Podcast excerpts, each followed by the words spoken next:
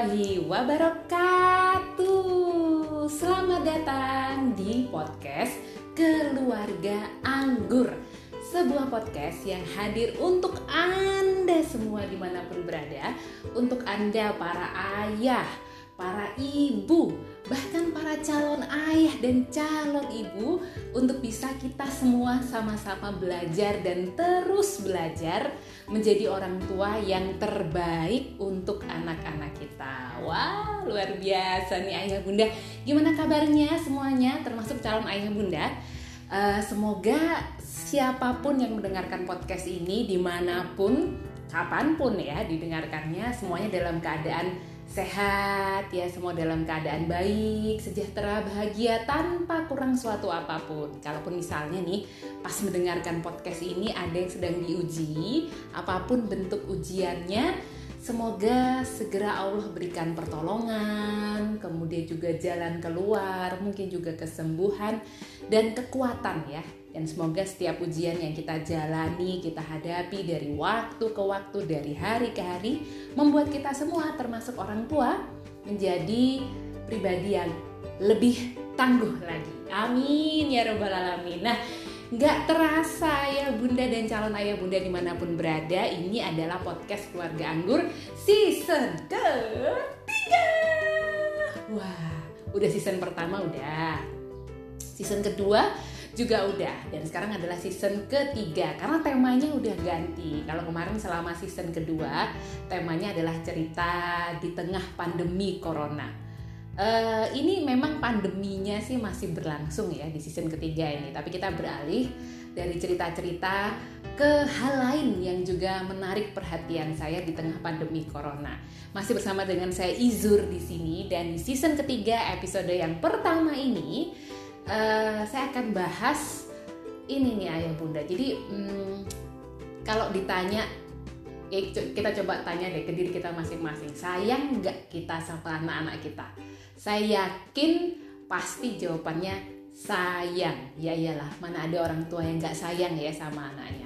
Tapi ayah bunda, karena sesuatu dan lain hal ya, ternyata bentuk sayang kita ke anak, bentuk kasih sayang yang kita berikan ke anak-anak kita ini ternyata justru sebenarnya membawa efek negatif untuk anak-anak kita. Lo kok bisa? Ya, nanti akan kita jelaskan. Nah, ini akan insya Allah akan saya bahas di tidak hanya di episode yang pertama ini di season ketiga, tapi juga di episode-episode berikutnya. Jadi bentuk-bentuk sayang yang kita berikan sehari-hari ya, tapi ternyata bentuk ini justru membawa dampak yang nggak baik bagi anak-anak kita. Yang pertama yang kita bahas di kesempatan kali ini adalah Uh, jadi gini nih ayah bunda, kita kan uh, sudah jadi orang tua ya. Ya mungkin umurnya sudah 30 tahun ke atas atau mungkin ada yang belum 30. Tapi uh, di sepanjang perjalanan hidup kita ya pasti banyak banget hal yang kita alami. Ada yang enak ya ada yang membahagiakan tapi juga ada hal-hal atau pengalaman-pengalaman momen-momen dalam hidup kita. Kalau kita flashback ke belakang ya momen-momen yang itu berat momen-momen yang itu sulit momen-momen yang itu benar-benar apa ya mungkin membuat kita tuh jatuh bangun lah dalam kehidupan kita. Momen-momen di mana kita tuh harus kerja keras momen-momen yang melelahkan ya baik fisik maupun batin. Nah uh, pasti ada ya di antara kita. Ya pasti kita akan mengalami kedua hal itulah. Ada yang membahagiakan tapi juga ada yang berat. Ada yang uh, menguji banget ya. Menguji diri kita banget nih ayah bunda. Nah uh, ada ya orang tua. Ya mari kita lihat apakah kita termasuk tipe orang tua yang ini. Ada orang tua itu yang uh, bekerja keras ya. Bekerja keras kemudian berusaha mencari uang ya mencari uh, materi dan ketika selama bekerja keras mencari nafkah, mencari uang, mencari materi itu e, berat banget. Jadi sulit banget. Dan karena sulit dan beratnya itu kemudian jadi punya pikiran bahwa anak-anakku nanti nggak boleh ada yang sulit kayak aku. Jadi karena aku udah uh, apa ya istilahnya mungkin jatuh bangun, aku udah kerja keras uh, peras keringat, banting tulang, wah pokoknya dari pagi malam mungkin juga sampai nggak nggak sempat mau libur aja nggak sempat. Pokoknya ini cukup di aku aja lah. Anak-anakku semua harus hidup bahagia, hidupnya nggak ada yang jangan ada yang sulit kayak aku, jangan ada yang susah kayak aku.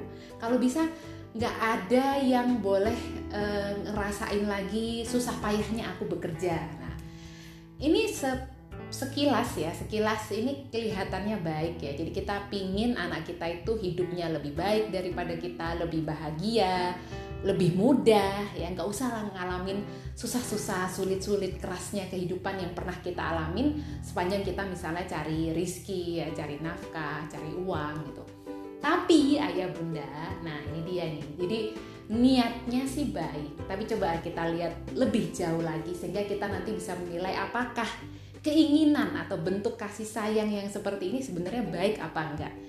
Gini ayah bunda kita kan ya dari kecil sampai hari ini itu kan mengalami banyak banget kejadian. Seperti yang saya singgung di awal tadi.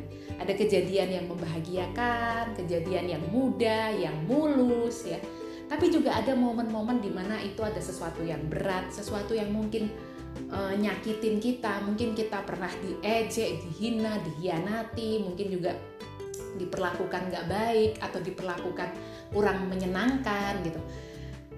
Sadar gak ya bunda? Justru momen-momen berat seperti itu adalah momen-momen yang membuat kita itu justru jadi manusia yang lebih tangguh jadi manusia yang lebih gak mudah menyerah jadi manusia yang lebih tough gitu ya jadi manusia yang lebih kuat gitu lahir batin nah sebenarnya itu juga dibutuhkan oleh anak-anak kita. Jadi anak-anak kita itu kalau kita ingin anak-anak kita itu mereka hidupnya nanti jadi orang yang sukses, jadi orang yang berhasil tidak hanya di dunia tapi juga nanti sampai di akhirat, maka mereka juga membutuhkan momen-momen yang susah, momen-momen yang nggak uh, enak, nggak mudah, sulit, mungkin juga nyakitin, mungkin momen-momen yang membuat sedih, membuat kecewa. Mereka tuh butuh sebenarnya momen itu. Untuk apa? Ya sama untuk kita, sama seperti kita tadi, untuk menjadi pribadi yang lebih tangguh, lebih kuat, lebih tough, lebih tahan banting, lebih nggak mudah menyerah. Jadi Uh, kalau misalnya kita pingin anak kita itu hidupnya, kehidupannya lebih baik daripada kita, itu bukan kemudian memberikan dia semua fasilitas sehingga dia hidupnya enak, hidupnya termanjakan, hidupnya nggak pernah susah sama sekali, bukan.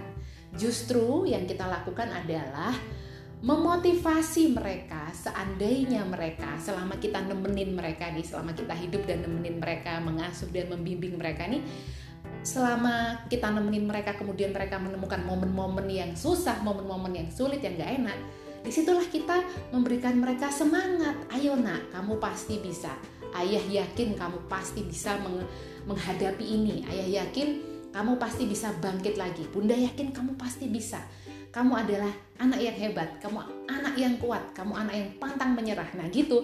Sehingga nanti mereka juga akan learn something di dalam hidupnya. Mereka juga akan belajar sesuatu di dalam perjalanan hidupnya yang kemudian ini membuat mereka jadi lebih tangguh, lebih kuat ya dan lebih bisa, lebih uh, tough lagi untuk menjalani kehidupan. Karena siapa pun pasti akan menemui masa-masa sulit. Karena kan Allah tuh menciptakan segala sesuatu tuh seimbang ya.